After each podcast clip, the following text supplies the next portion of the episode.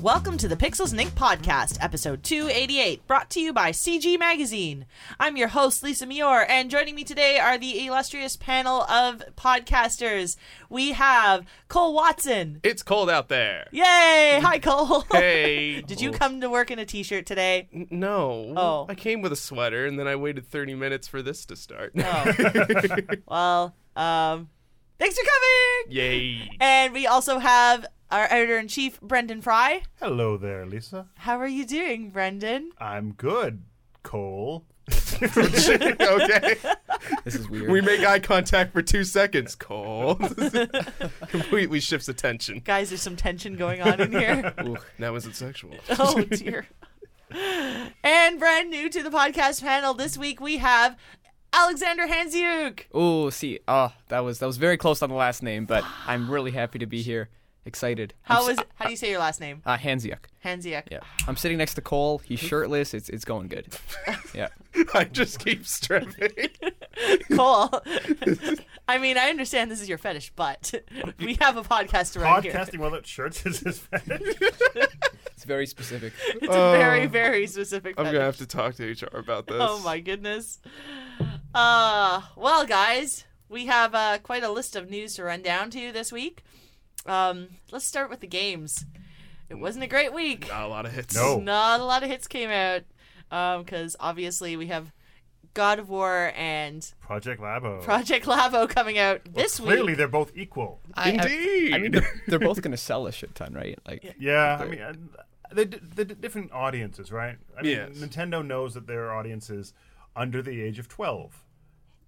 and that's Sony who knows Labo that appeals it's to. everyone, as long as their parents don't find out who it is. What it is.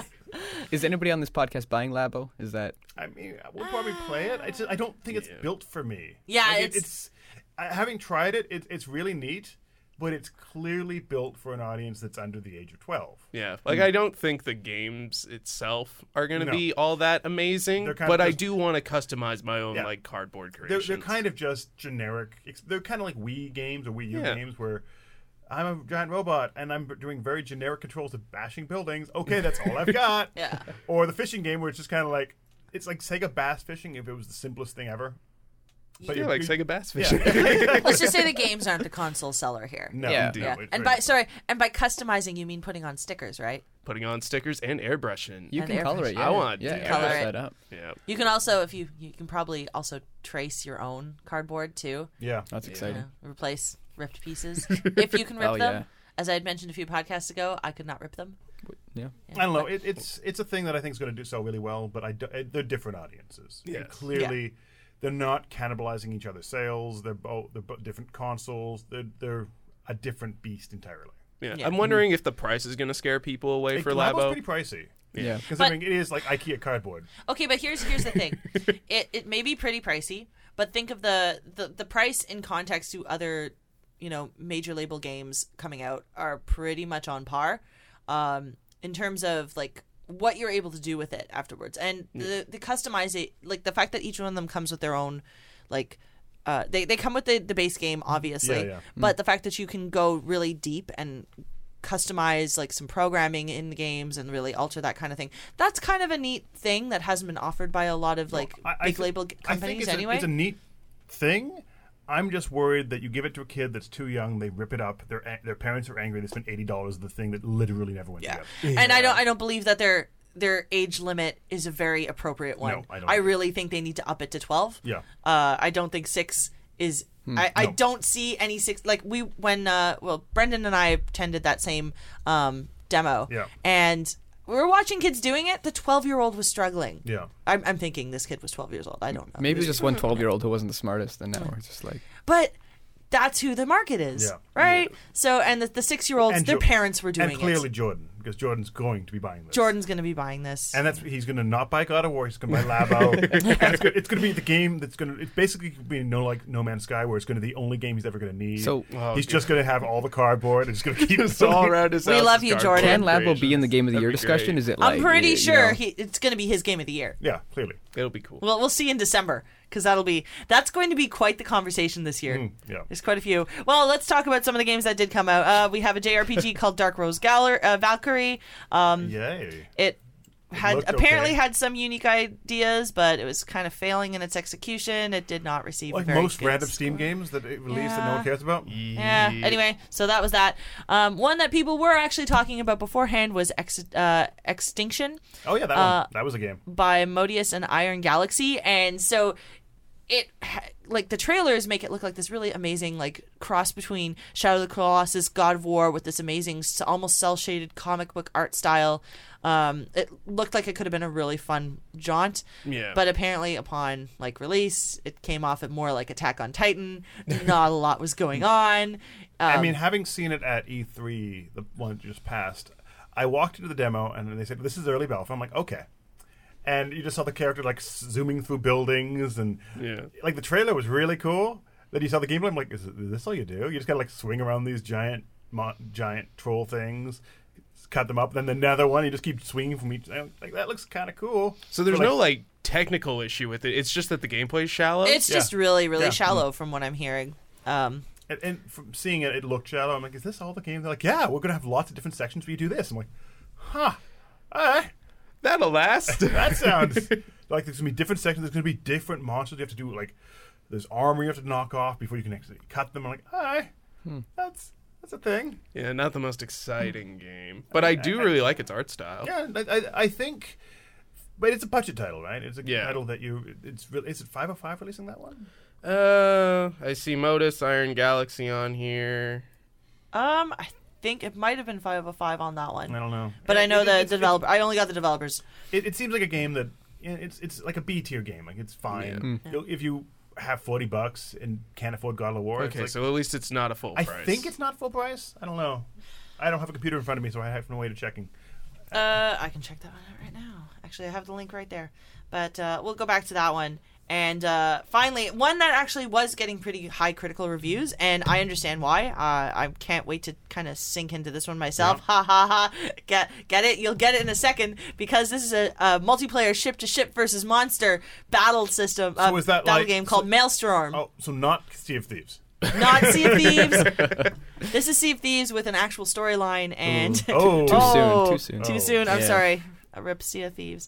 Um, actually, it's doing really well. It's doing really well. It's doing Sea of really Thieves well, is doing fine. which is good. Is that in sales wise or Game Pass wise? I, I think it's players wise. Um, Players, so. wa- but this it's is a a mix good of both. thing because even if it has that, all right, that means that they're seeing that there's player, there's players, there's a community building up. There's players who want to play it, which means that they'll probably want to start thinking about supporting the game with more things Nope. and having more events. You don't know that yet. I, I think I'm going to think optimistically I because think what I- they're- that's my voice on this podcast. What they're going to do is, hey, new hats you can buy for your characters. Ah.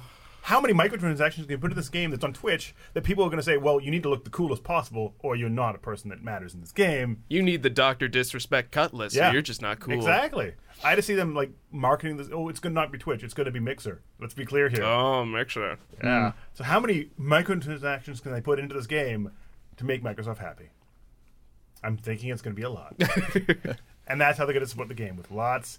Maybe like a blue kraken. If you if you reach like expert level, you get a blue kraken that's going to attack Does you. it come with a body this time? Oh yeah, who knows? There's okay. Look, every other multiplayer out there has had something like down the road. I'm not. I'm not saying it's going to happen this year. I'm just going to say that there's going to be something happening. That's that's the assumption that Microsoft's going to let it last that long. Yeah. Because they are not confident, uh, confident about anything they put out. No, they're No. like yeah, that happened. Yeah, maybe we could give away for free. It's cool, right? Free. yeah. Anyway, let's talk about Maelstrom. Uh, because this one's doing pretty well, uh, even though it's an only only on early access at the moment on Steam. But um, What isn't? what is it? let's let's be real here. This is the new full release, okay? Yeah.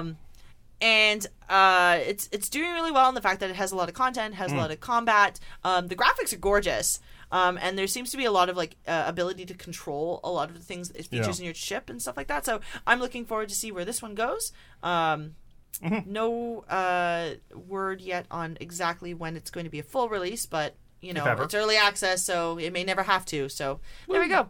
And that's what came out last Hmm. week. And this week's going to be an interesting week, but we'll talk about that next podcast because we already know, but uh, really all we need to know is God of War and Nintendo. God, Labo. what's coming Yeah. out? yeah. Skyward Good. and Labo. Yeah. All right, moving on to news. Uh, we had a sad week last week when uh, Oh man, names. You know how I am.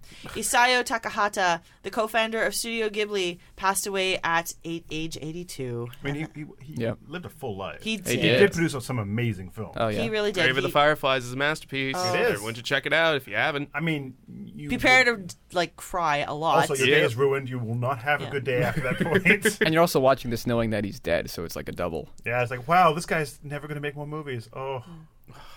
The one thing I had a problem with was that when when he passed, everyone was just like, "Oh, he's just the sidekick to Hayao Miyazaki." I'm like, "No, this guy's done like so much work." I mean, to be fair, we were making uh, light of the fact that most people that were covering this were talking about the guy that helped the the mastermind behind Yeah. such films is. I'm like, Not giving him any be fair, praise. Right. we so- were we were making light of that fact, but that's what most of the obituaries were like. Yeah. Were the mind that helped the mastermind? Oh. behind- It's so sad. It's Yeah. like they were both rivals, and and like Isao has like Takahata-san has like Yeah. Mm-hmm. so many interesting things about like I didn't know that the inspiration for Grave of the Fireflies was that he had a personal experience where he survived a U.S. bombing raid. Yeah. So, and also his films are so touching and very very sympathetic. Yes. You can they're very human in their nature. Yeah, unlike Miyazaki's, where he, he They're goes fanciful. he Yeah. goes more into the fantasy and, the and he the- was he's more about like the the metaphor and the Yes. like ethereal aspect of like what anime can do to Mm-hmm. like uh, animation can bring to like the the film genre Yeah. whereas uh Takahata's takahata more he- grounded. Mm. he's grounded he has he says he feels that his his work shows that he feels that life has its own stories to tell Right. and we need to hear those stories Yeah. and they're they're little they're yeah it's it's a nice compliment for, Mm-hmm. between the two so it's going to be very sad that we're never going to see another film from him It is. Yeah. I mean, he has a good repertoire you can already watch right now. indeed. Yep. Yeah. Okay. Um, what else happened last week? Well, we had the BAFTA awards. Yep. So the uh, it, it, unlike other uh, award ceremonies, um, the BAFTA awards uh, also celebrates uh, games as a media. So they did quite. It was it was quite a very I- actually this one was a d- very different um, ex- uh, one from previous ones. Like we had Dice Awards this year, we had the Video Game Awards this year, Yep. and uh, in this one we got a few more um, of the indies actually recognized in terms of of actual games, like recognized on the same level as AAA's. So, um, what remains of Edith Finch, uh, published by Annapurna Interactive. Um, which was critically acclaimed for a number like throughout the year since its release. Um, that one came off with best game, um, and they have an artistic achievement award, which is amazing. And uh, not the I, I, correct me if I'm wrong here, but the video game awards and the Dice Awards do not have that award for games, not. which The is BAFTAs are more like an Oscars, Yeah. so Yep. yeah. So uh, Hellblade: Senua's Sacrifice. Have you guys played that one yet? yeah. It's I really really want to check it out, Yeah. but I, I haven't had the time. I know, um, and this is the one that explores um, schizophrenia. Hmm. Yeah, and it's has gone under so many like big name radars all year, but celebrated critically within like the the the Well, I um, mean- I mean, critics it- community. I mean, Ninja Theory are known for their AAA games. They did the DMC game. They did the um, what was it? I Uh, think we can forget that Heavenly one. Sword. I didn't mind DMC. It was fine. It was okay for me. Um, I mean, it looked good. Yeah. They're really pretty. They make pretty games. They make pretty games, and they're always like oh, they also did um, put Journey in to the West. action. Oh yeah, Journey to the West. That's right. So I mean, and they also did a lot of work on um, what was that game? Um, D- uh, Disney Infinity. They did some uh, Oh, the battle yeah. systems Huh. on Disney Infinity. So they they are a really well known AAA studio, and the fact they did, they the the team behind them with all their AAA talent built an indie game Mm-hmm. is kind of neat. yeah, Like when you reach out for PR, which it, it, b- little uh, inside baseball here, you're reaching out to some guy at the studio rather than a massive PR studio. They did all the PR themselves. They were they're a massive studio, but they did this all out of their own pocket and they kind of self-funded it, self-published it. And I think that's a great telling of how AAA games can be made this way. Yeah. And as long as it's done properly and you actually listen to what you're trying to say, you can make a game that is successful, does get those awards, and is not does not have that studio in, interference that some people do see. But you have to be a studio of a level that can achieve this. Yeah. Like, not everyone can do this. because there's so many. Okay, so I, I- I mean, this is a formula that a lot of people who have been working in Mm-hmm. the industry for a long time um, have gone on. Like so many, countless members of E Yeah. Ubisoft, countless members of EA have gone on to try to form indie studios. not reading, reaching as much success. Mm-hmm. Yeah. And I'm wondering what might. What do you think, Brendan? You've talked to a lot of. s- I mean- the same people. What what would keep them from being reaching the same kind of Well, i- it's the the type of stories you tell. Like, Mm-hmm. there's only a few AAA studios that I've seen go independent and actually make it work. You have um, uh, Digital Extremes. yeah? Mm-hmm. They went did from it. AAA development to Warframe, and that was kind of just, hey, we have these assets. This is the last ditch effort to make us make money, and if not, we're done. Yeah. And Ninja Theory, where they had um, a few, they had a few projects cut, and they said, okay, let's do a personal story. Let's do something we want to actually tell. And they had a lot of blood, swe- uh, blood, sweat, and tears out of the people in the studio doing it to make that an achievement. And they probably did work. They probably didn't work at the full price they would normally work for. There probably was some cutbacks in what they could do, but they still had a team that w- that knew motion capture, that knew AAA style development, and was able to do that for an indie game. And that's just, it, it. It's a testament to the studio that loves what they do, and also has an understanding of what they're good at and what stories they can tell. Yeah, Obsidian has the similar Yeah. has a similar story with Pillars of Eternity, Yeah, where that was exactly. their last ditch. Or um, Lyrian Studios with um, Divinity series. Oh yeah. Yeah. All these studios, they know what they're good at, and they know if we get away from that AAA like grind, the meat grinder that exists, and try to just tell a story that we know our audience will enjoy, we'll be able to make it. But the problem is, you have some of these people that say, "I think people would like this," rather than saying, Yeah. like a lot of these people that say, "I worked at Ubisoft. I know what I know what uh, massive budgets can do. I'm going to make that with like a ten person team," and they don't have the knowledge base of what their audience does, knowledge base of what they want, and a knowledge base to actually scale back what they want to build. Yeah. Hmm. And a lot of a lot of the problem with a lot of these big names going to indie is they have grand ideas, they have grand concepts of how to build the next ba- be- best game, but they have a team of ten to fifteen people rather than the five thousand they had Yeah. Mm-hmm. at Ubisoft. It's a different beast. And a lot of people haven't made that transition when they go over. Exactly. Yeah. Yeah. Oh. So But these these studios that we mentioned, uh, Digital Extremes, Lyrian, um, Obsidian, they knew what they're good at. They knew how to achieve it, and they knew what their team in house could do. Yeah. So it's a different beast when you're going from as a studio uh, AAA to indie, rather than as a person going from AAA to indie. Unless you're bringing your entire studio with you, it's a different thing. Yeah, you got to scale accordingly. Exactly. Exactly. Yeah. Um. So just another notable mentions from uh, going back to BAFTA.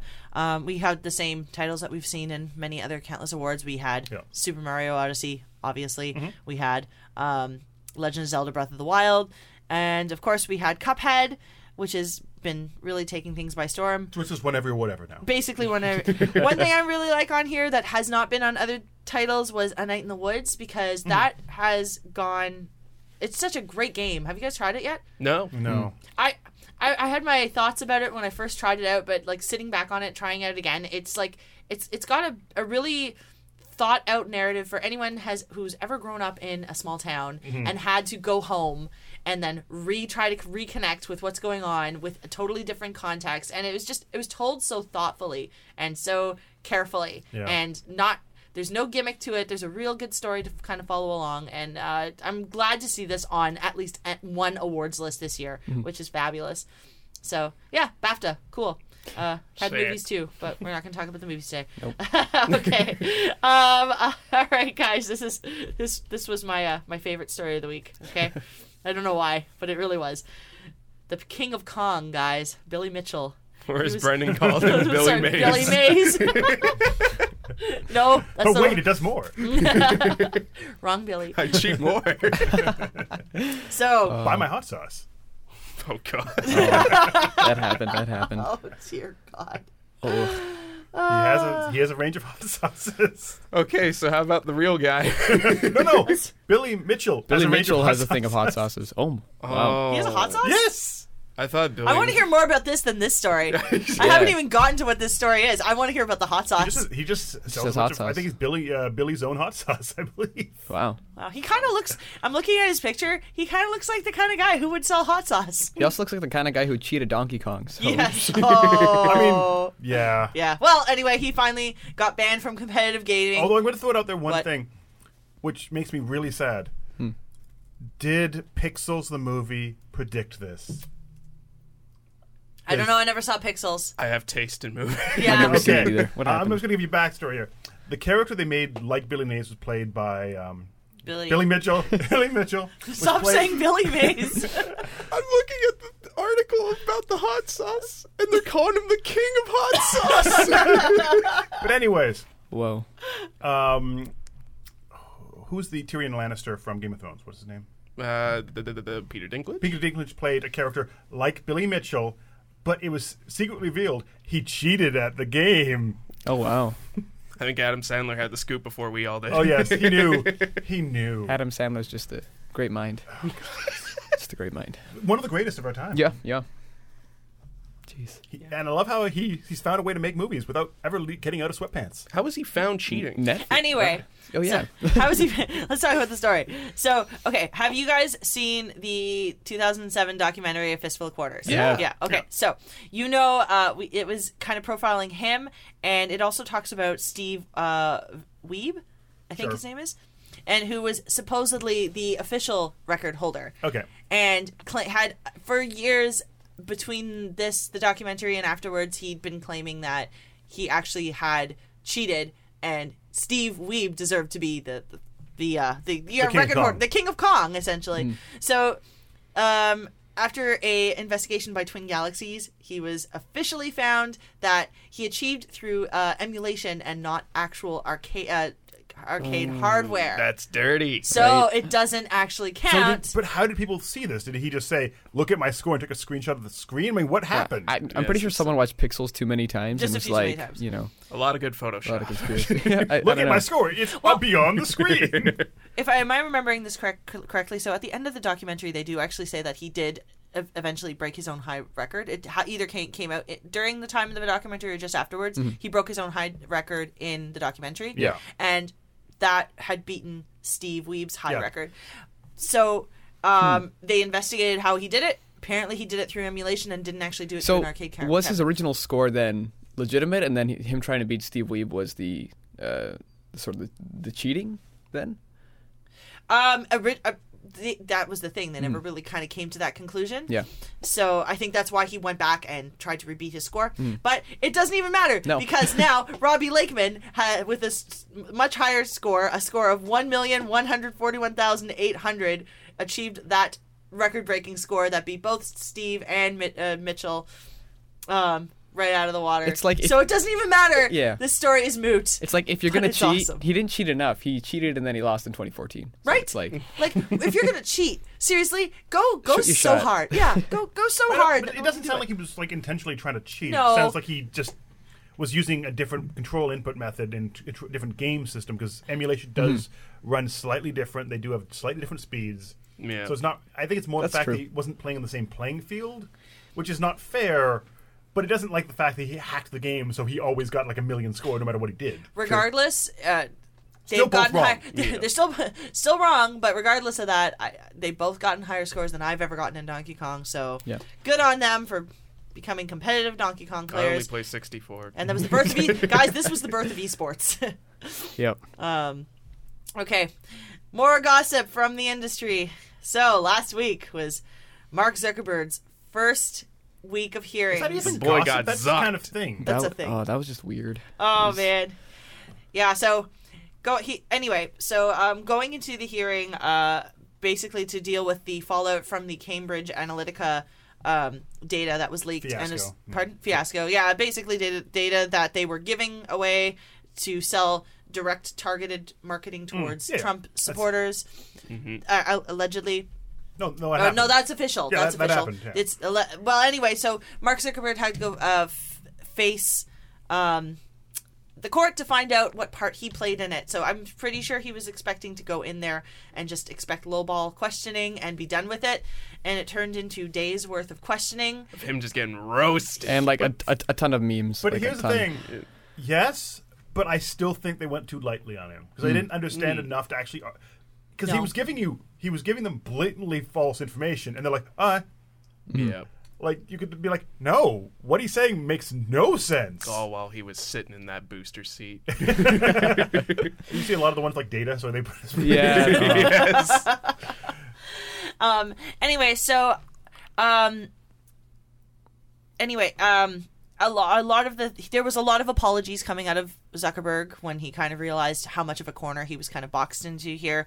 Uh, a lot of interest in why this why uh, if there was going to be an opportunity for a paid version of Facebook so that people could n- either opt out of this kind of uh, targeted marketing um, a lot of ac- like a lot of discussion about how much data Facebook does sell to third party party I'm, I'm going to throw it out there one thing. There's all this talk about Zuckerberg saying, and we thought of that idea, and people would not, if people, uh, we didn't get the information from people, it wouldn't be free. And the, then they said, well, do you have an paid version, et cetera, et cetera, et cetera. Yeah. Hmm. Yeah. and then he kept bringing up the fact that no we will never have a paid version No, no, because what they we- said was they will never have a, they were always a free option. He didn't actually say they wouldn't have a paid version. that's true that's true And thing is, he well knows people stay on Facebook for one thing. Their friends are there. As soon as their friends leave it, they leave it. It's true. They'll go anywhere. Pe- There's no brand loyalty to any of these social ne- networks. As soon as there's no one on the platform, they leave. Yep. Mm-hmm. It's just the fact that Facebook's now gotten so ubiquitous. People use it for everything. It's their calendar. Yeah, it's their- the go-to one. yeah. It's the one that you use like, hey, I want to talk to my friend Joe from down the street. He's probably on Facebook. Yeah. Mm. But the problem is, if Joe from down the street leaves Facebook and your family leaves Facebook and everything else leaves Facebook, you're not going to be on Facebook you're not No. going to be on Facebook. And Facebook knows this. That's why they have so many different things. They have WhatsApp, they have Instagram, et cetera, et cetera, et cetera. And they're trying to find ways to lock you into a platform they can kind of steal your data. Not steal your data, but utilize your data. Mm-hmm. Yep. So, yeah, I don't know. It's hard to say. yeah so Although I do see if Facebook starts making a paid version, that's the death knell for Facebook. Oh, for sure. Yeah. The someone else come up with an. Because you Better could free already one. there's already things called I don't know ad blockers. et cetera. If you just really don't want anyone stealing from Facebook, you just put these blockers in place, and it just Yeah. stops you from doing it. Yeah. Yeah. they're just very secretive of how you can tailor your own Mm-hmm. information, which is kind of gross, but unfortunately, you know what? This is the unfortunate side effect of becoming a ubiquitous program and everyone kind of letting all that slide because it is a free option. Mm-hmm. So, I mean Twitter's the same way. yeah, Twitter and and the, They have demographics on everyone that's on the platform, and hell, every website out there has demographics on their platform. They Mm-hmm. know who you are. They know, like we knew. I mean, we don't have ge- we don't know your name is whatever, but we do know a general demographic of the people that look at CG Magazine. We have general demographic of the people that read CG Magazine. We knew everything about Alex before he applied. yeah. He walks in like, yeah, we know what you look like.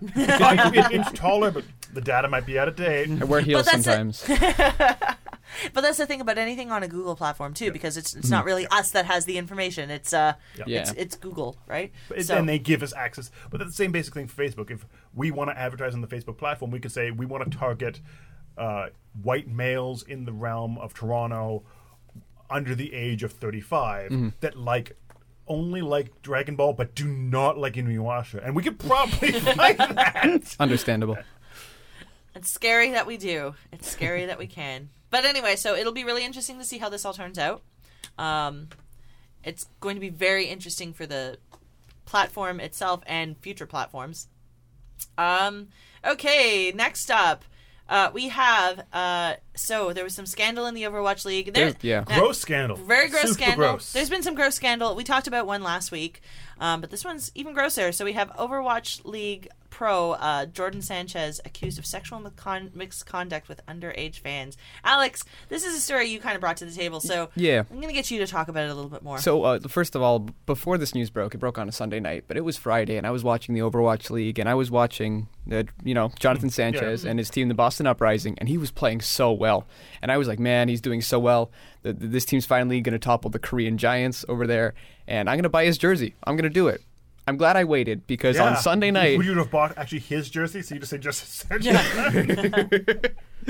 oh, jeez, that would have been awkward. that would have been really like awkward. like Really this, loud. just get in the mail. Oh Yeah, no. yeah, and- I can't wear. and it takes like four weeks to get there, so you'd know the whole time that Yeah, it's like, that it's oh, going. It's coming. Oh, I don't want that. Yeah. but yeah, so just to put into context, this is not some, you know, random guy who's like a third tier player. This is like a star player in the Overwatch League who's been accused of basically inappropriate sexual behavior with a 14 year old fan, which It's gross. it's so gross. Like it's And it's uh, he's- he- it's also come forward that the same thing happened to the 16 year old fan. So this is not a, a one time. Mm-hmm. So thing. he's just going to be just going around just people that under the age of twenty. Like, Yeah. who can I touch? and and so it's Has there been more coming out since this it's- story broke? One more has come forward, so there Okay. hasn't been like a slew of like 30 people, but there has been the w- first one that came and then the second one. so sixteen year old and a fourteen. 16 year old, 14 year old, and so Did basically he ask for um, illicit pictures from both? He asked for Yeah. illicit pictures from both, and he knew both their ages, and there's screenshots to show that. There's Oh. no, obviously no screenshots of the illicit images because that would be. that would That'd be, be child. yeah. porn, That would be yeah. straight up child. yeah, Yes. but it, it was it was a matter of uh, th- they followed him on Twitter. He messaged them in direct messages, built up a friendship, and then asked for the pictures. He actually even the second girl he bought her a plane ticket to come see him. She's 16 years old, and he paid for it. And uh, she, she ended up coming, and he was angry. You know, he was angry. He's like, "Oh, you owe me," and then that's when the pics were sort of uh, exchanged allegedly. Oh. Yeah. Oh, that's I mean, he's he's a grown an adult. I Yeah. mean, he's a young adult. Let's be real here, but he's a grown adult enough to know that this is disgusting and imp- inappropriate for behavior. sure and it's it's it's totally using his his, predatory his status behavior. It- Yeah. it's- it's using his status to like 100% do that and so boston so this news broke on sunday and on monday boston dropped him Yeah. like 100% cut him and he's their star player he's their like dps main which Yeah. in overwatch is a big thing and they just dropped him right up and then um actually this week they went 2 and 0 they put in a random guy and they beat the best team in the league so on that front it was like a perfect vindication i'm, I'm, 'cause I'm sure the players they were going through some stuff too with that I mean, Yeah. I, I think if the players knew the situation, I'm sure they were like, okay, we, we might suffer for this, but this is probably the right thing For to sure, for Yeah. sure. And uh, it, like the guy they brought in, they're like, "So how did you get ready for the big game against New York? Who's the best team?" He's like, "We we did it. I mean, we, we had we had two days. We just kind of went in. I I'm kind of shocked that we won. so um, there's a happy ending on the Boston Uprising side, do. I and mean, it, it's also good to, sh- to say that um, they weren't like. There's a lot of sports that will actually let things slide and let Mm-hmm. Yeah. bad actions, bad players in the league. Like football has issues, baseball has issues like Mm-hmm. this. It's good to see Overwatch live, living up to a higher standard and actually get paying off for them by them not being suddenly the worst pl- the worst team in the league by Yeah. doing this. Now, see, I agree with you, and I only agree with you because this is not a one-off that they've been doing this. Like the fact that okay, this is something that right away would be a horrible PR scandal for basically any kind of sports team, and of course they would let go of something like that. But if they let other things slide. Then that would say something about the team, but the league hasn't. Um, In previous weeks, there was the scandal with I can't remember his name. XQC. XQC. So with his uh, racist and slanderous uh, t- Exactly. talk off, off um, actual league Yeah, play, yeah. and the fact that they've banned him from the league the first time and then completely banned him from the championship after the second time. Are these he banned completely from the league? um, he or- basically well, it was it was basically the team let him go and he hasn't been Yeah. re-signed. It, it, Okay. it wasn't a matter of the league being like we're banning you, but they did suspend him twice. And Yeah. then the team was like, hey, you're getting suspended all the time. We can't keep you. Yeah. we, we can't have a main tank who's not in the game, right? Like, Yeah. Yeah. Yeah. makes sense. But yeah, I mean, the Overwatch League's been good at suspensions. They've they've man, there's been a lot of cheating in the Overwatch League and a lot Mm-hmm. of weird behavior, like rank boosting, been like betting rings. It's it's it's it's exciting, I guess. But it's uh yeah, the the Overwatch League's response has been good, and um, just ending it off uh, on the jersey front. If you bought yourself a Dreamcasper jersey. Uh, good news! Into the AM, the website that makes them says you can send it back and swatch, swap it for any uh, jersey you want. So cool. Yeah. Oh, that's so. So if you bought, you, So i- if, in this if case, I you did would- end up buying it, you'd they'd be like, "What can do you I actually not want?" have this? Can I get something that's Yeah. less gross? yeah, for sure. And also, you know, I bought an XQC jersey, so you know, two in a row would be. oh god! I, don't, I just shouldn't support players because No. they turn out to. That's that's the moral. Yeah, that's the answer. We'll just have to stay stay tuned to the uh, the six pack for like more of this drama, so we know whose players not to support. Yeah, yeah. Whoever I love. He so. liked this guy. Oh, he's gonna do oh, something oh, he gross. killed What's guy. the next scandal Yeah. going Right. on But yeah, never a dull moment in Overwatch. yeah, yeah. in any sports? Oh gosh. yeah, messy. It's really messy. It's really messy, and it, I think it's something we may have touched on last week. But uh, I know me and Alex have had a, a, a few conversations in the office about the fact that um, when these people who are not really media trained Yeah. are are suddenly thrust in the forelight. There's there's a lot that the team needs the, the league itself needs to do. Okay, they're uh, they're great in like dealing with the aftermath, Yep. but what they now now have to realize that they've- there's got to be a lot of preventative measures that they've Yeah. got to put in place. For There's got to sure. be more media training for these kids. They've got to actually like realize h- what the magnitude of representing the league means, and I don't think they understand that. For sure. Well, I mean, to be fair, esports as this level Yeah. have really never been a thing outside of Korea or other Asian countries. Yeah. I mean, we've had esports in the North America and Europe for a long time, but it's always been this niche that you kind of like. Oh yeah, you like esports? Okay, you're weird.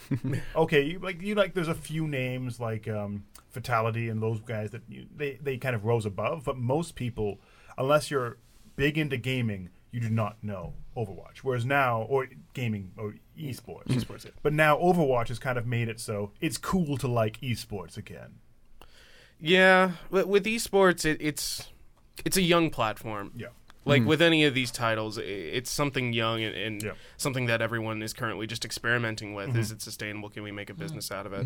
Uh, compared to the long lineage of sports, Mm-hmm. of Yep. having like all this framework and and this uh, uh, Infrastructure. infrastructure. Yeah, Perfect. yeah, Good brain fart, Cole. But but yeah, so they so they always have that that Yeah. legacy of Mm-hmm. stuff to draw from. Whereas they're building it up from the ground up with Mm-hmm. esports. yeah. W- And I, I think what Overwatch does really well is that it has uh, actual teams that represent cities, so it gives you that Yes. sort of connection. Although no one, most of the teams don't have people from those cities. yeah, well, it's it, it's it, well. The thing is, this season it's all in LA, but um, in season two and three, they're actually going to try to do home games, which I think is going to be kind of crazy with Yeah. travel and you know you're going from Korea to let's say New that's York gonna for be a messy. game. That's gonna be. I, I don't know how that's gonna yeah, work. but I mean, so far they've they've done a good job of building it. So I mean, if they have a I good mean, plan, I want to see more teams. I kind of want a Toronto something. oh, I'm wait I'm waiting for that. the Toronto Towers. Oh, I will buy seasons tickets for for the Toronto Towers. Yeah. Don't don't pick that name. If they pick that name, I really want that name. do, guys, do you remember? Okay, you guys are way too young for this, but Brendan, you might remember this. Do you so remember young. when the Toronto Raptors formed yeah. And they had this like. and they had the contest, and, And they were that all because stupid. because Jurassic Park was so big Yeah, that time, that's why- that's why, Raptors Oh, yeah. won. Oh man, Toronto Oh. Honest yes, Edge. that's, That's why how we we're called the evolved. Toronto Raptors. Thank you, Steven guys. Spielberg, for we're in the Toronto playoffs Bay now. Streets. They're all those suits at all times. Oh my, No, I'm my still I'm goodness. still cheering for Honest Ads. rip, rip.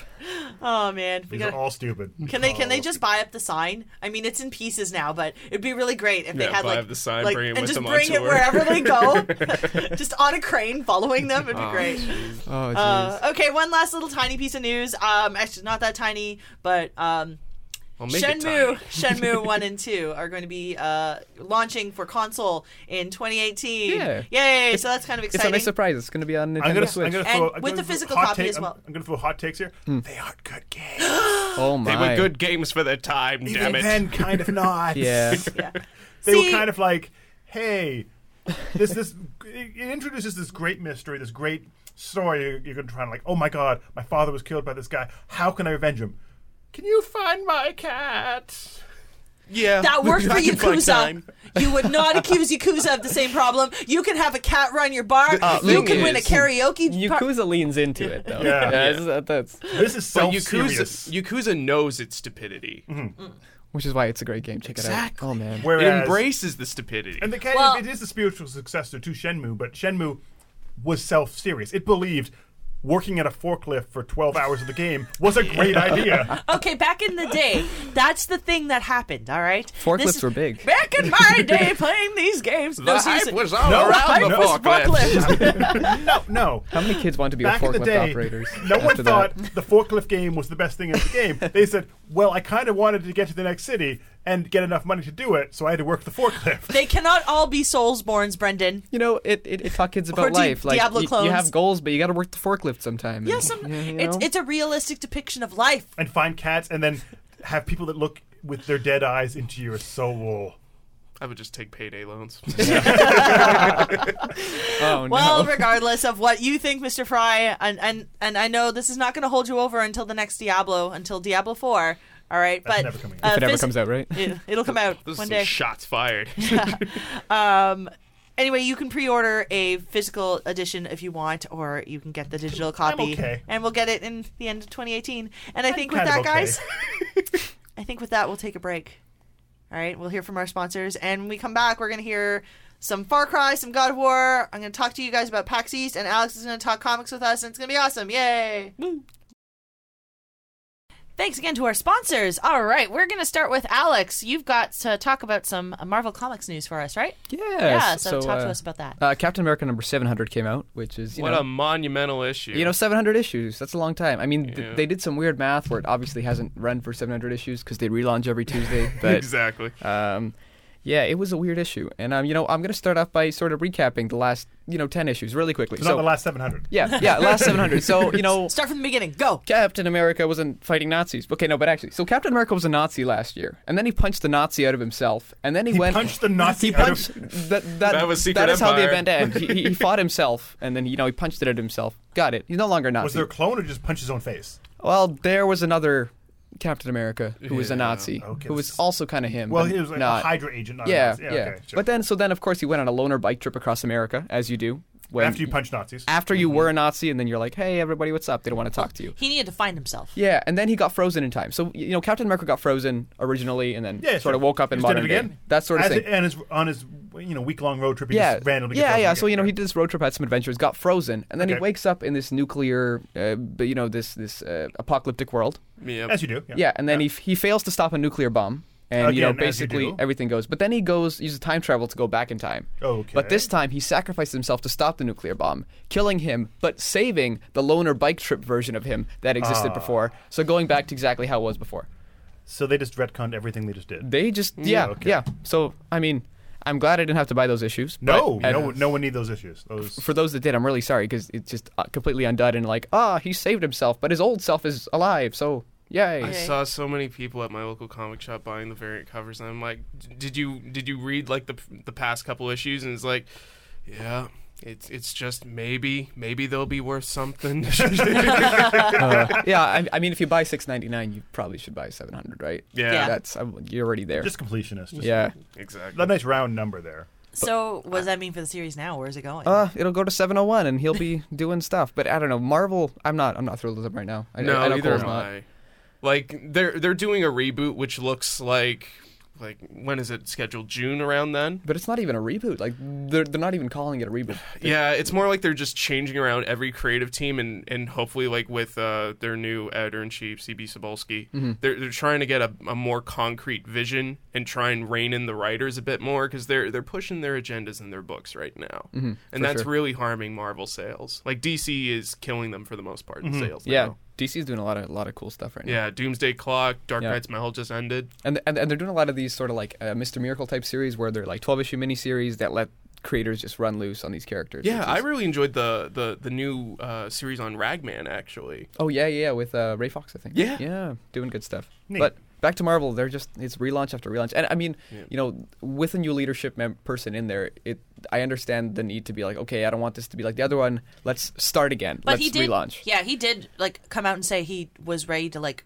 bring a brand new Marvel to the whole thing.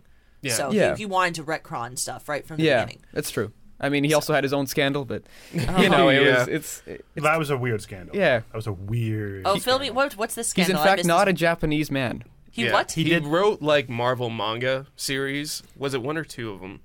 I think it was Um, two of them. Yeah, Yeah, somewhere in that For sure, there's a ballpark. Wolverine one, but yeah, mm. Yeah, uh, but he, he did under a Japanese pen name which is kind of weird. Yeah, yeah, because he really wanted to write these stories, but no one would give him the because he's a white dude. yeah, no one will Yeah. allow him. Yeah, It's just like that's- that.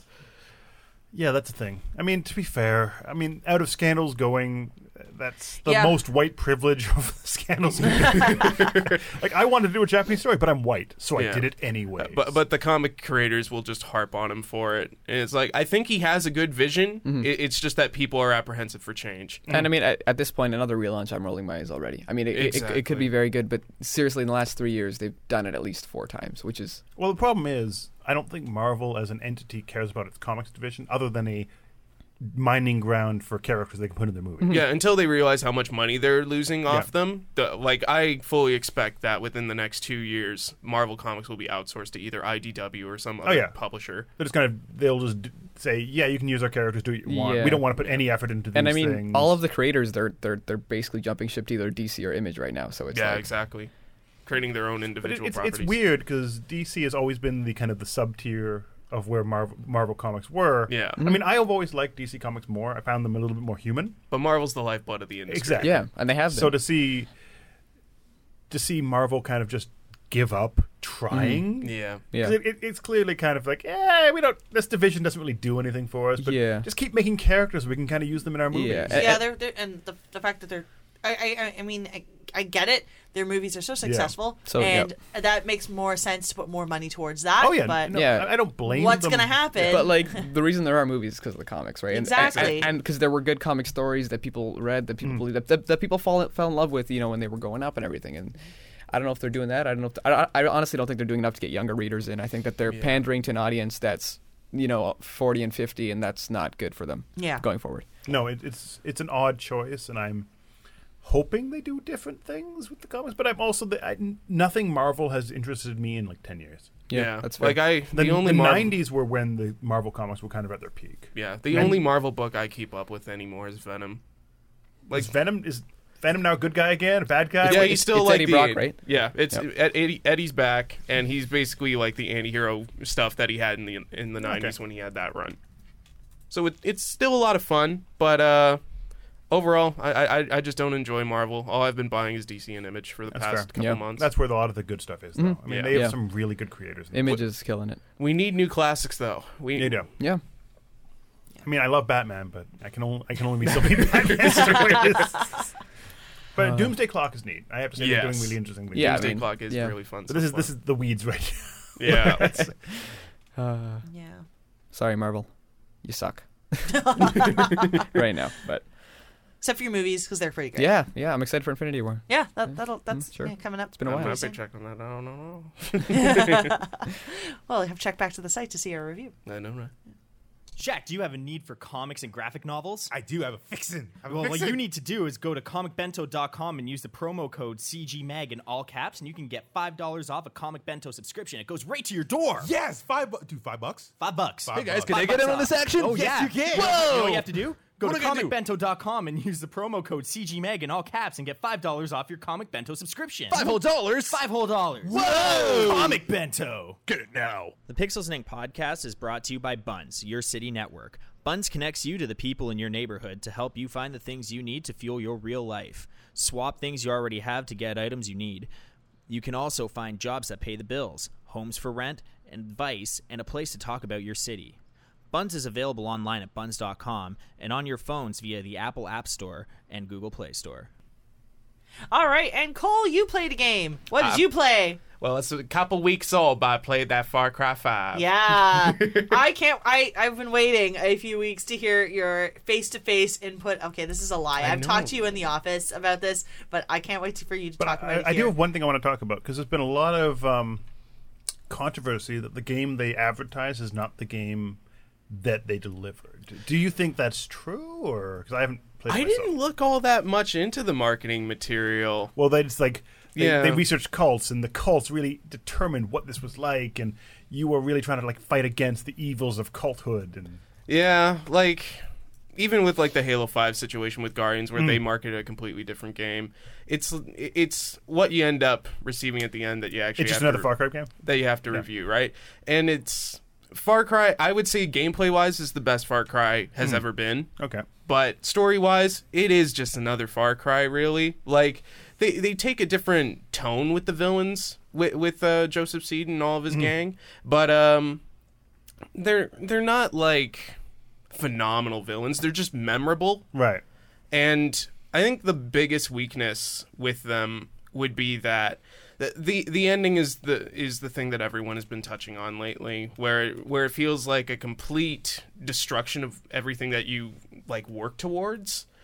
But I just Far I- Cry endings are never good. They're never Exactly. good. I expected that from a Far Cry, and it didn't end up disappointing me because I expected it. Mm-hmm. I understand that there is a lot of disappointment about that, um, but it- it, it didn't really affect my overall experience because they really set you up i- in terms of the mechanics, in terms of the tools that they give you, as this like maestro of an, of an upcoming Hmm. apocalypse where you can do anything in this world and and really like just just be this destructive force instead of in previous Far Cries where you f- where you merely felt like part of it. Mm-hmm. it. It's now like you're in complete control. You're the one orchestrating everything and how it goes down.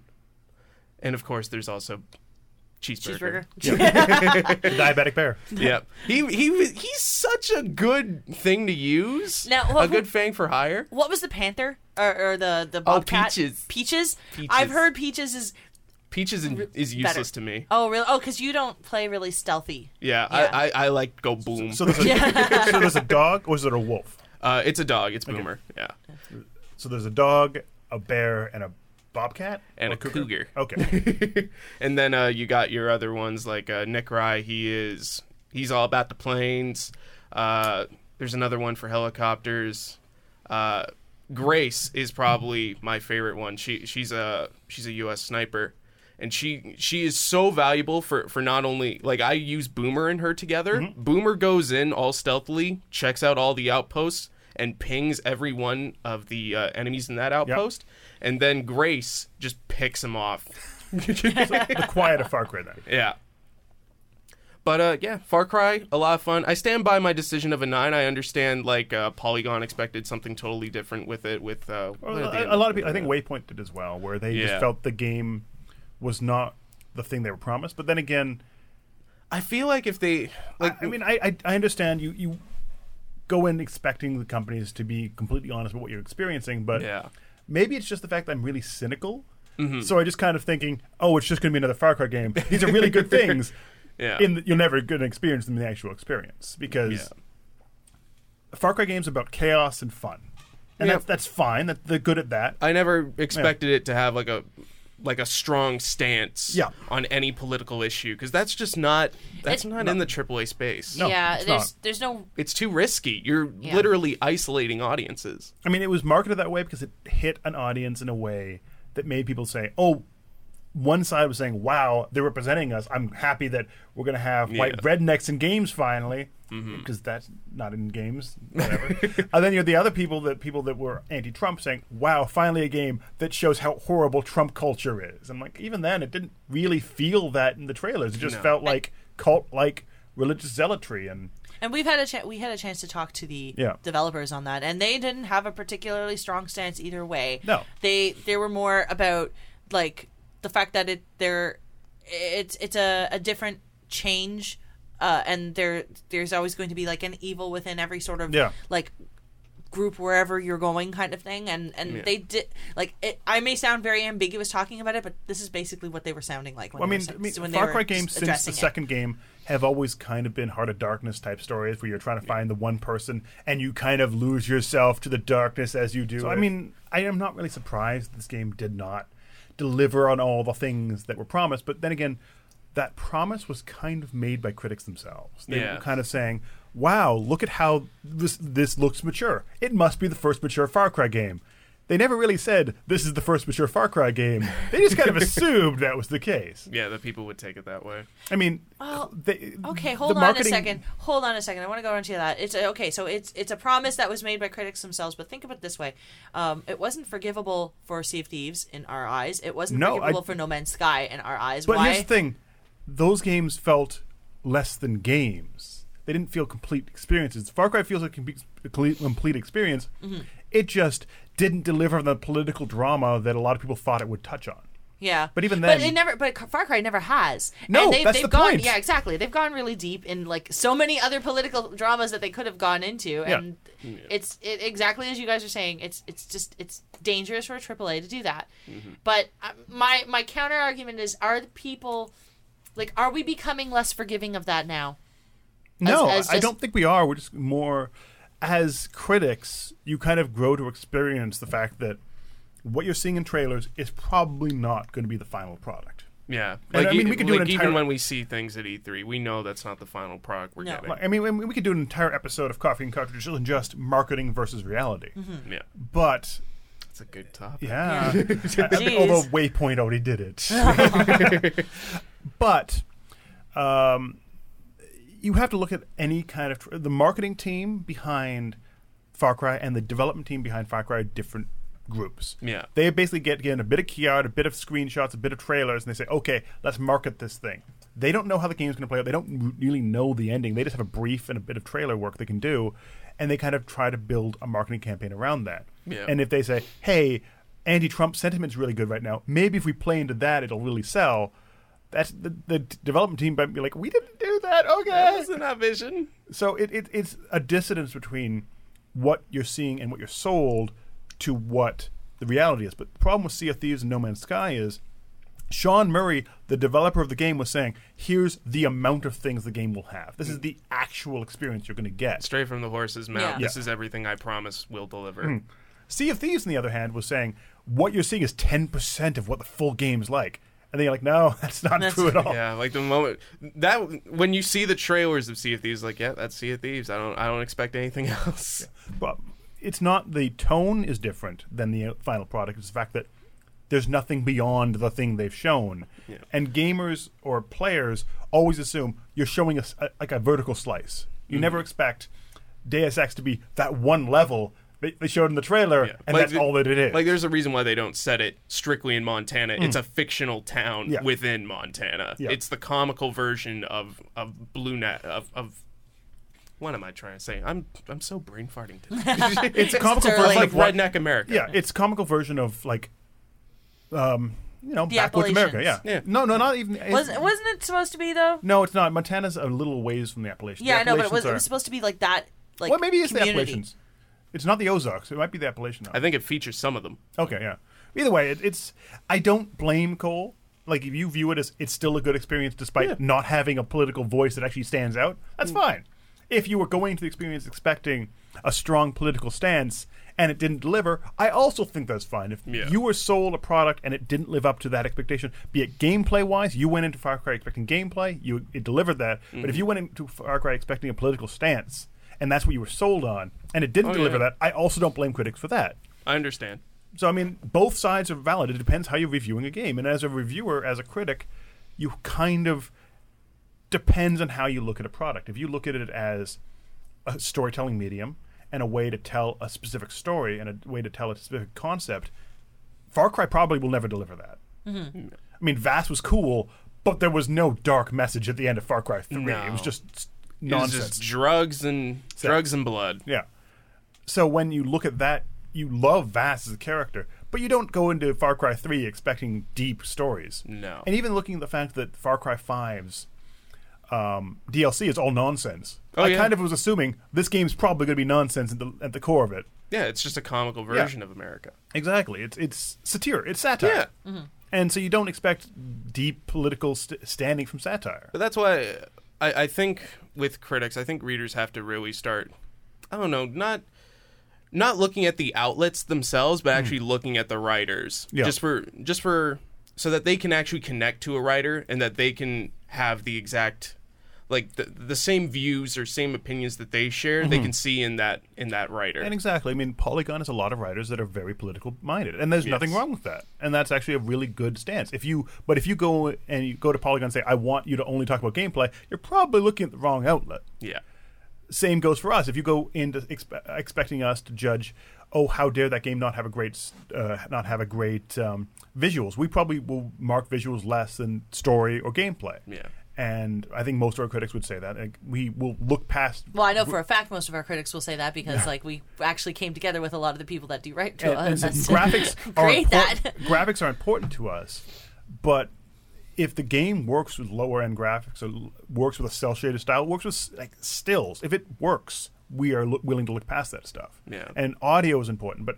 it all depends on the complete package. Yeah. So it depends on the and, outlet. and we'll, and again, like what a lot of people don't seem to realize is that writers work for all sorts of different outlets. They don't Exactly. just they're not just um, um, there's very few people that are just like grounded in one particular outlet that they write Mm. Like to, me. like Cole and me too. I'm on that I'm on that boat too. Yeah. But um, the fact that like it is, uh, you bring up an excellent point. You have to look at like the writer and Mm-hmm. what their perspective is in like the view of the game. Exactly. Right. Like uh, so e- everyone's gonna come with their own different context in the way that they're going to be crit- critiquing it. Everyone jumps and into the outlet something just sort of different. frames that for them. Exactly, and that- there's nothing. And again, if you're wanting to review a review to review of a game, just read whatever else he's written. If he's complained about numerous political stances in numerous other games, possibly that might come up here. yeah, i didn't complain about animal cruelty in No. monster hunter No, but some people do. Some people understand it, and Yeah. then in that case, read Austin Walker's stuff. It was Austin Walker, right? i think so and he he does some. He is a fantastic writer, Mm-hmm. but he is a, everyone has a vo- point of view. If he felt uncomfortable the, the kind of colonialist atti- eh, colonial attitude of Monster Hunter, which is there, yeah then you know that might appeal to you. You might say, okay, I do not feel comfortable with this game. yeah Yeah. All right. Well, moving on to uh, a less politically charged game, I guess. Like what? Like God of War, Brendan. Yeah. You can finally talk a lot more about God of War now. Still can't. No, I still Not can't. talk- everything, I What's but- cannot- Kratos' stance on Trump? Kratos is very anti-Trump. You could you can tell from that bald head. He he embraces his baldness, and you can see he's like disappointed that Trump just doesn't accept it. yeah. You can see his stern side, like I don't know, man. real men accept their bald Tattoos and bald head, man. That mean that screams only one thing: beards. beards. Okay, Uh, A class beard. air class beards. But no, I mean, Um, yeah. Well, y- I okay. fi- I- my How view, what'd you think? God of War is finally it is finally where it needs to be for this generation. Like Yes. Ascension pushed too far into Kratos no longer works for the 20th, ce- 21st century. I would go even three pushed. I it think too far. three had some moments that Kratos and there's scenes in Kratos um, in God of War three that did not work. Yes. Like wasn't there a scene where you just like have sex with Aphrodite? She's just like sitting there and you get life for it. Like, that's kind of gross. But people looked past it because there were some really memorable moments in that game. Mm-hmm.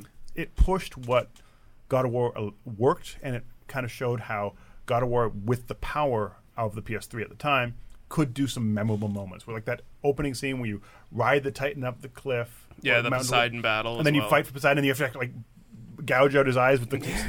like, it was visceral but it was very much the boys' game. Like Kratos is the man's man type character. And he's very angry man. He's an angry man. He's macho. He doesn't care what anyone says, and he's just going to do what he wants to do. I'm killing everyone in that pantheon. How dare you stand in front of me? Oh, you you oppose me for logical reasons? Well, you know something. I could kill you now. Snap your neck. Kratos has finally grown up, Yes. and I think that's the best way to describe how God of War 2018 works. It is a reimagining, but also a continuation of the series. You have Kratos, who before was just angry and had no sympathy. He's just a horrible person. He, he like something bad happened at one point, and that was really bad. He killed his own family because you know he was tricked. But still, yeah, come on. He finally like realizes that actions have consequences. Yeah, exactly. And that's the thing. He now has a son. He's lost a wife, and he's. You can see he's restraining himself. You can see like this is what he normally he'd be normally just like ripping through everyone in front of him, and he was like, "Okay, I'm not gonna. I'm I'm gonna let just talk to you. I'm gonna be really angry talking to you, but I'm gonna try to talk to you first. You can see he actually has relationships with characters. It- Like um, Yeah. there are some characters in that game where he has legitimate relationships with. He has legitimate growth with Mm-hmm. beyond Atreus. Like Atreus, he has the generic growth of father son. But there are other characters in the game that I, actually, I would I would argue that it's not that generic. It's it's one of the it's the way it was depicted was It not was- it something was that's te- commonly depicted. No, that's true. Not in a way that's commonly depicted in media. no, I think the way Atreus and Kratos' relationship evolves. It's a generic setup. Yeah. But how it evolves Yeah. is something of its, own. It's, it's unique because you do have a father that is a god, yes. and um, you do have a son uh, who is also a god. Spoiler. I mean, that's not really a spoiler because Mm-hmm. I mean, he has to be half god at least because Yeah. he's Kratos. Yeah.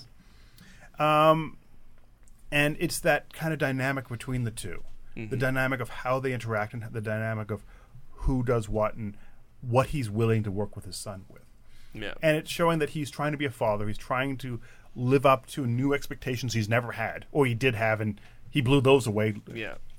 so I mean, it, it's a really well done story. It's a very touching story, but it also is a story that has those epic moments. But the epic moments have more impact as you care about the characters. You don't just say, "Well, I mean, Kratos is going to win because he's Kratos." Yeah. You now have little extra, uh, superfluous characters that kind of exist around you, and you can see them in danger in certain battles. And I think that's an interesting way to see Atreus saying, "We have to save him." And Kratos is like, "I don't care." then Kra- Atreus is like, "No, you you have to do this." He's like, "I- "I'm guessing fighting this giant monster now. I wasn't going to do that." Yeah. But it it shows a human side to God of War that has never been there. Yeah. He's now in the role of teacher Yeah. instead of just murderer. and no long he is do as I say, not as I do type character, where he's like, okay, I did a lot of bad stuff. Don't do what I did. But he doesn't really want to go into details with this, and he doesn't really want to tell how horrible he's been. Yeah. He's affected by his past. Yeah. And I think that's it. Humanizes Kratos in a way that I didn't think possible going in. But the, the, this is the thing: the team that has been working on this, Are now fathers. and they're that- all yeah. parents, and you can tell that they're starting to think about. I mean, as this generation of parents seems to be acting, like they're they're starting to really think about how they would handle that kind of situation with their own children as they start aging. I mean, they're not exactly. I don't think any of them are very like old Mm, parents. Like forties, fifties. Yeah. Yeah, so they they probably have gone either gone through parts of this sort of Yeah. Mm. thing when their kids hit teen years and they have to talk about their teen years in order to Exactly. get relations and it's it's a, it's a really it's a thoughtful point of view that not a lot of media actually covers. No, and I also- especially in games media. I also think the choice of going with the Norse pantheon is also a good cho- uh, a good idea, because firstly, if you want to touch on parenting, the Norse gods are horrible parents. I mean, next to the Greek gods, they're bad, but the Norse ones are really bad. Yes. Also, it's a different, it's a completely different landscape. It, it allows you to show off more than just deserts or the temples or the weird halls of Greek mythology. You have nine whole realms to explore. Yeah, exactly. And they are very different. Like in the game, there's numerous areas that all feel unique. There's lush landscapes, there's snow tundras, there's l- waters, there's hell. Oh, it gotta be hell. But there's it, it's it's a world that feels far more complete as a Yes. game, especially when comparing it to um, past God of War experience, where it just was uh, dust uh, or uh, sand uh, swept t- temples the entire game. Like Ascension was just, hey, do you want lots of sand? We got sand. yeah. It looked good sand, but it was sand. I wasn't excited for No. Ascension. So I mean, I think this is finally it's kind of a reimagining, but it's also uh, a way for God of War to move into the modern generation. It's a maturing of the Yeah, series exactly. franchise. and I, I'm happy to see them do more of this kind of game because I was ki- after Ascension, I'm like, you know, it's like just, just Kratos is done, just stop it, just stop. but now I'm actually sa- ha- happy to say that I want them to see to move forward with this experience. Yeah. I want to see what's next for Kratos, and I want to see what's next for Atreus. Yeah. Good point of view. All right. And you can read my full review. Uh, oh yeah. read read the full review at CG Mag Online. Yep. Um, it's a really good one. It's a really long one. it's two thousand words. or something like that? Something like that. You read a lot. I gotta play more. Yeah, no, I, I can't wait. To, I, I I haven't played since the Get- demo. So. Get off the office account, Kenneth Shepard. Oh, we'll be hearing from a number of writers about God of War actually on the site. So if you're really interested in hearing more perspectives, please check it out because it'll be great. All right, guys. So I went to PAX East last week. I know you missed me, but uh, oh, you're back. I'm Hi. back. Hi. um, and those are always really amazing experiences in terms of seeing what is what's new, what's coming up, um, and like just things to get excited for. Some first looks at some things. Uh, I got uh, one of the first hands on on uh, Tunic because that one uh, I think the first playable build was only available at GDC this year Yeah. and we didn't go. Um, so Tunic, if you don't know, was the uh, Zelda-like with the little fox. Oh yeah. Yeah, it's, it was shown off at uh, the PC Gamer Show and on the Microsoft, sh- uh, I think, uh, the the Xbox uh, E3 exhibits. yeah, I think it was more shown off at the PC show. Yeah, and it was shown off at both because I know they announced it as part of the um, X ID Xbox. Uh, Oh, yes, segment you're right, you're of right. the conference, and then they did that. But again, this is from Finji, so A Night in the Woods, so you know it's going to be great. Um, it was really adorable, um, and it's very just got to play a little bit of it. Seems really clean, seems really tight, and I can't wait for that one to come out. Um, it's so basically you're just you're just a little fox, and Mm-hmm. you have no explanation of what you're supposed to do because you you there are like just uh, there are like little notes and things like that that you can find throughout the world, but they're all in this very cryptic language, kind of like Okay. runes that you cannot read, and they're great.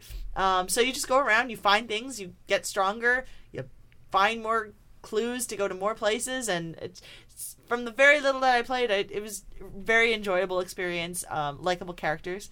Um, also coming from Vinji, uh, I got to play Overland. Um, I haven't heard anything about this one. I know, and I want more things to be heard about this game. Okay, so think of it. It's a it's another puzzle style game, um, very similar to, um, uh, like Lara Croft Go and um, okay, uh, the Go series. and yeah, the Ghost and Hitman Go and things like that, but just only in gameplay. Really, it's not as linear as any of those. Those there are multiple ways to attack every cer- section. So essentially, what you are is you have to get a car, you have to get gas, and you have to go west. That's it. The That's ob- simple. That's it. That's it. so each each on each screen, you have the opportunity to make some friends as well. And the friends come in forms of just people who can help you kind of further your quests, like getting things and bringing things to the car and helping you move because you're trying to go west because there's these little monsters that sort of appear after certain amounts of time if you're in a place for too long and they will kill you like act one shot kill you kind of thing like you can't be anywhere near them um, and there's some great flavor text for all the characters that you have so for example you'll have like you'll meet somebody her name is karen uh, she likes oatmeal with raisins and she found a lump this morning i can't remember exactly what the characters were but there are things like it's really it, it- like you expect flavor text to either be really like basic or really like s- superficial or Yeah. silly. This one creates I don't know how it does it, but in two sentences, very short sentences, creates a character that you can actually like relate to. Oh, that's kind of cool. Yeah, so it's like there it- you think you don't think in terms of narrative for a s- a game like this, but that there is like a serious narrative behind it. Um, and it's a very early build that I got to play, but um, I'm really looking like I again because I'm just becoming since Finji has gone onto my radar, I've become such a massive fan of anything that they produce. So um, I'm looking forward to those two. All right, moving on. Uh, I also got to play probably my game of the show, and you guys can't say anything about it, but Shaq Fu. Oh no! Really? I'm not even joking. really. No, dude. Okay, look. All right. This is a game that does not pretend to be anything but what it is. It is a straight up joke, does not take itself seriously. Um, and it's just a fun beat 'em up with some great graphics. Um, and Shaq is actually voicing the whole thing. Yeah. So uh, there's like real crazy like little uh, more fla- flavor like dialogue that just sort of happens like he'll he'll come up to a box he's like I hate boxes and just smash a box and it it doesn't like there's all sorts of like there's jokes about Shazam there's jokes about like shoe endorsements there's like it's it's stupid it's predictable but because it doesn't take itself seriously I found my I like normally I'm like okay this is stupid I don't like these kind of like satirical jokes Yeah. it doesn't it doesn't even like like it, it doesn't phase you because it's it's just pure unadulterated amazing like just a fun time the one thing i'm worried about and they have it's pretty much finished and they have time to do this the controls aren't as tight as they should be for a beat 'em up Okay. it's a little slippery and a little stally at certain like not stally it's stuttery at some points like you feel latency. yeah, l- l- not even latency. It just sort of like it'll move. It'll it's responsive enough, but Mm-hmm. it'll either slide a little bit or it'll like stop. A little Okay. too stuttered. But they have a lot of time to do this. It's supposed to be coming out in June, so they've got enough time to clean it up. There's not that- enough time. I think it's going to be a great experience when it's fi- finally out, and no one can tell me otherwise because I am the optimistic voice of the podcast, and that's what it is. it will never live up to the legacy of Charles Barkley. Shut up and jam guiding. Oh my gosh. Now, see, if this works, I want that to be made as a full game because I, I'm loving that Wired Production will pick up these unfinished things and that people have been talking about for like 10 years. And I mean, I, this is like a 20 year too late kind of game, right? And and finish them and actually making them a really enjoyable experience, like the Victor Ryan series that came out last year. And there was like the the re, the the uh, the Motorhead version that was kind of worked on for like five or six years before that, Oh, yeah, yeah. before they picked it up and kind of got it all finished up, and it was kind of great. Um, okay, what else did I see?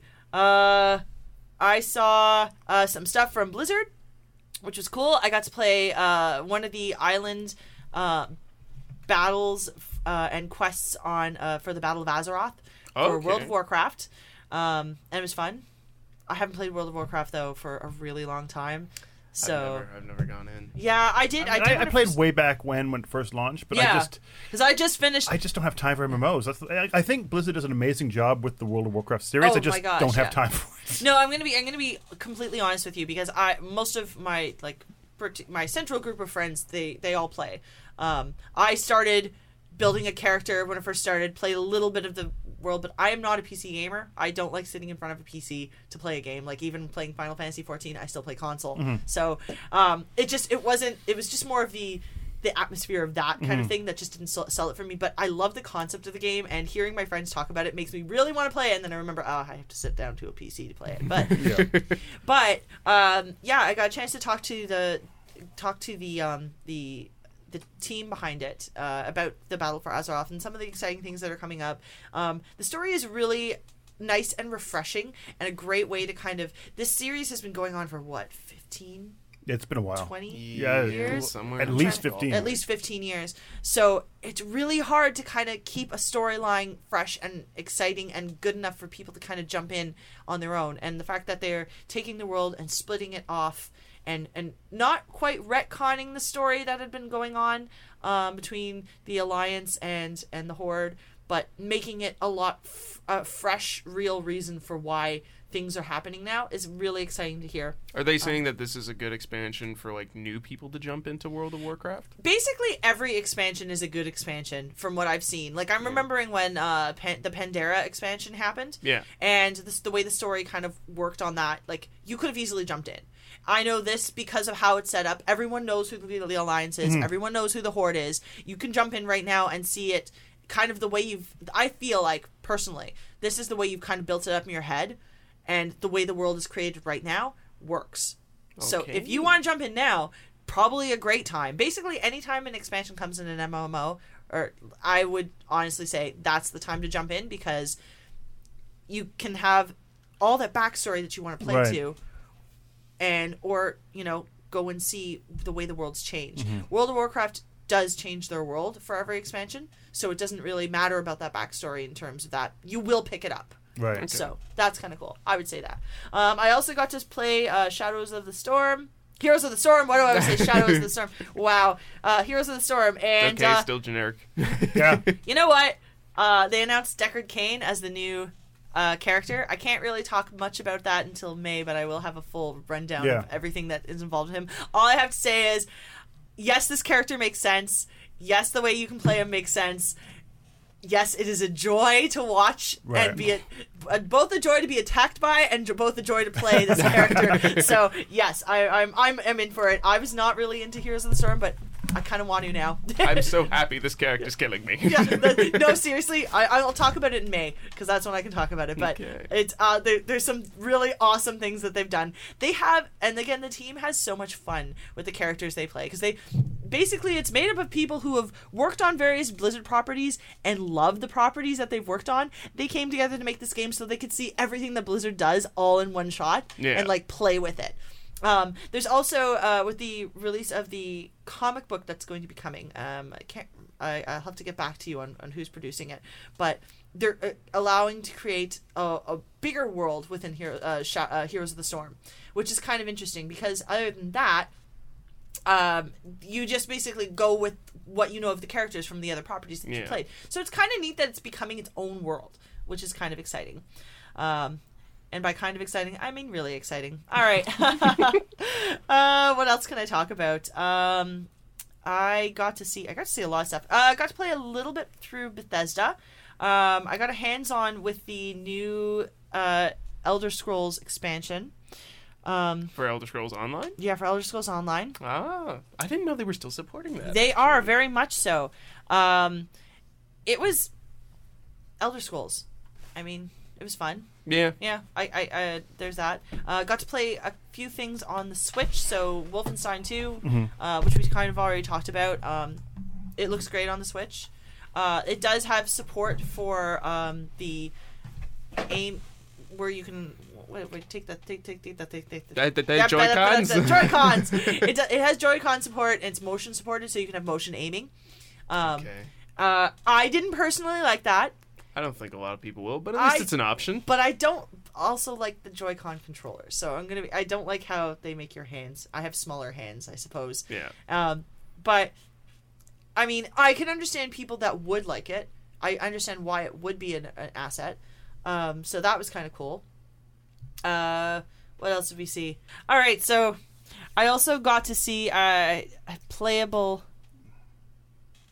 of um, Dragon, Qu- not a playable, but a hands-off demo of Dragon Quest uh, Eleven. Oh, okay. Yeah, uh, it's a pretty Dragon Quest. It's fully voice acted.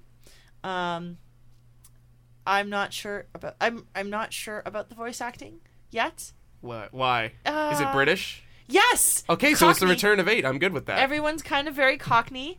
Uh, it's it's okay. I prefer honestly, I prefer my Dragon Quest without voice acting, but that's just me. Uh, I need that British it's way. pretty. You know what? It's I wanted pretty- as British oh, possible. As British as possible. Really cool is you can uh, get a horse. You get a horse right off the bat, and you can dash through places. Mm-hmm. Oh, that's so, too worse. Pardon? yeah, basically. Well, actually, there is there there are options where you can where there are events where you can kind of like when you're on the over map and you're you know how it, it there's no um there's no like spontaneous battles that kind of happen. You have to actually like directly attack something on the map. Yeah. Um, you can dash through it like Dynasty Warriors. It does no damage, but you can do it. um, it I mean, it looks great. I'm really, really excited for new Dragon Quest because I haven't played anything since eight. Yeah. Uh, I'm not a 3DS player, Right. so uh, that was the last one I actually went into Yeah. was 8 3DS, which was good. yeah. Um, I I played it on I think on PlayStation when it came out. I was Yeah. loved it. Very excited about that. Um, loved the Dragon Quest series for a long time before that, so I'm really excited to see this coming to the West, and I can't wait to see more of it. Um, a couple of the indies that I got to check out. Uh, I got to see a game called Monster Prom. It's a cooperative uh, party style dating sim where Okay. you take the form of a monster and you have to date other monsters um, in like a high school setting and ask them to the prom.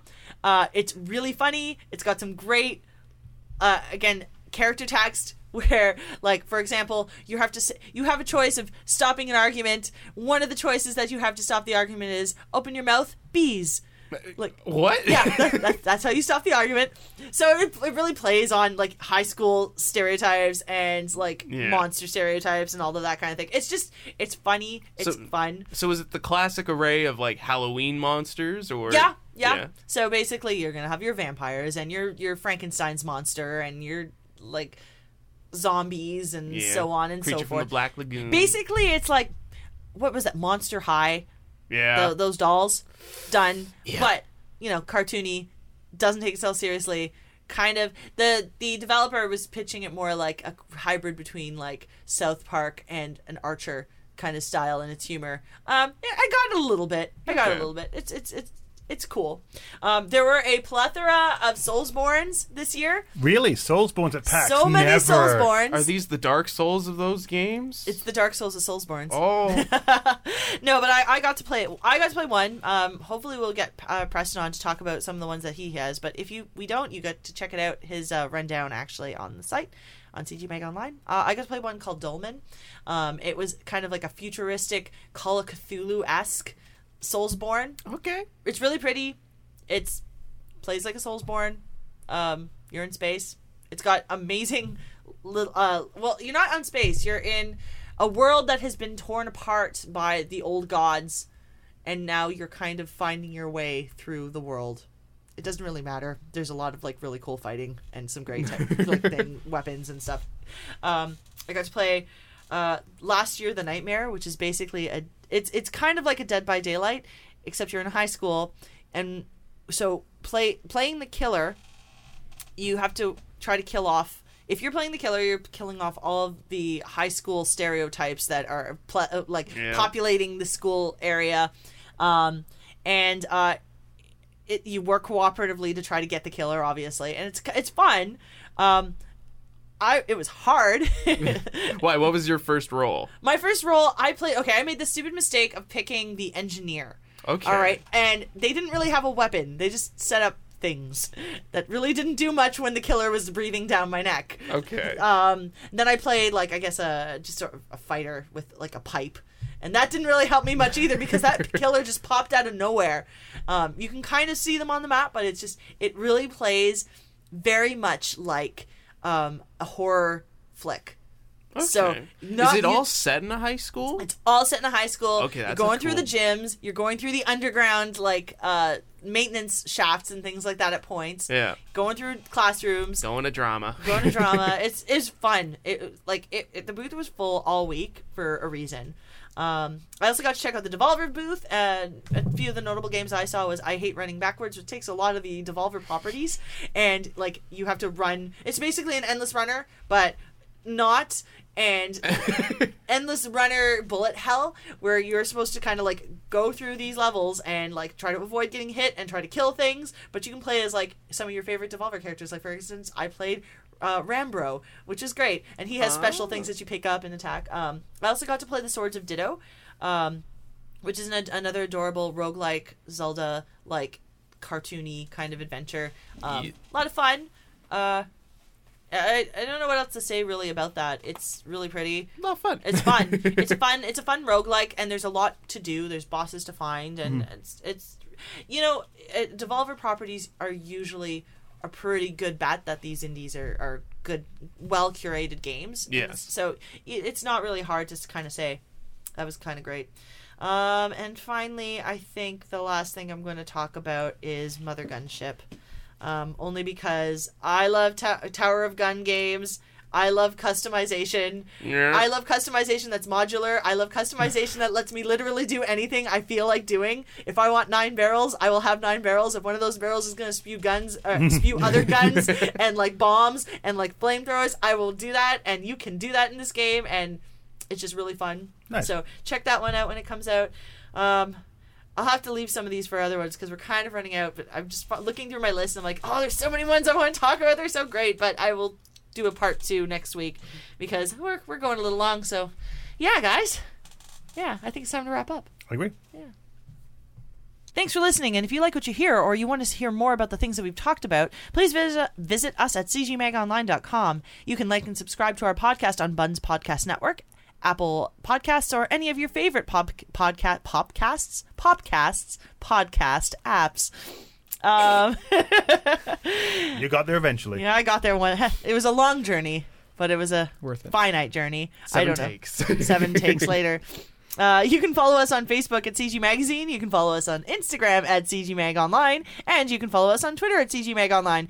Gentlemen, would you like to plug your Twitters? Cole, what is your Twitter? At Kaiser underscore Watson. Alex, what's your Twitter? At Axe Hansyuk.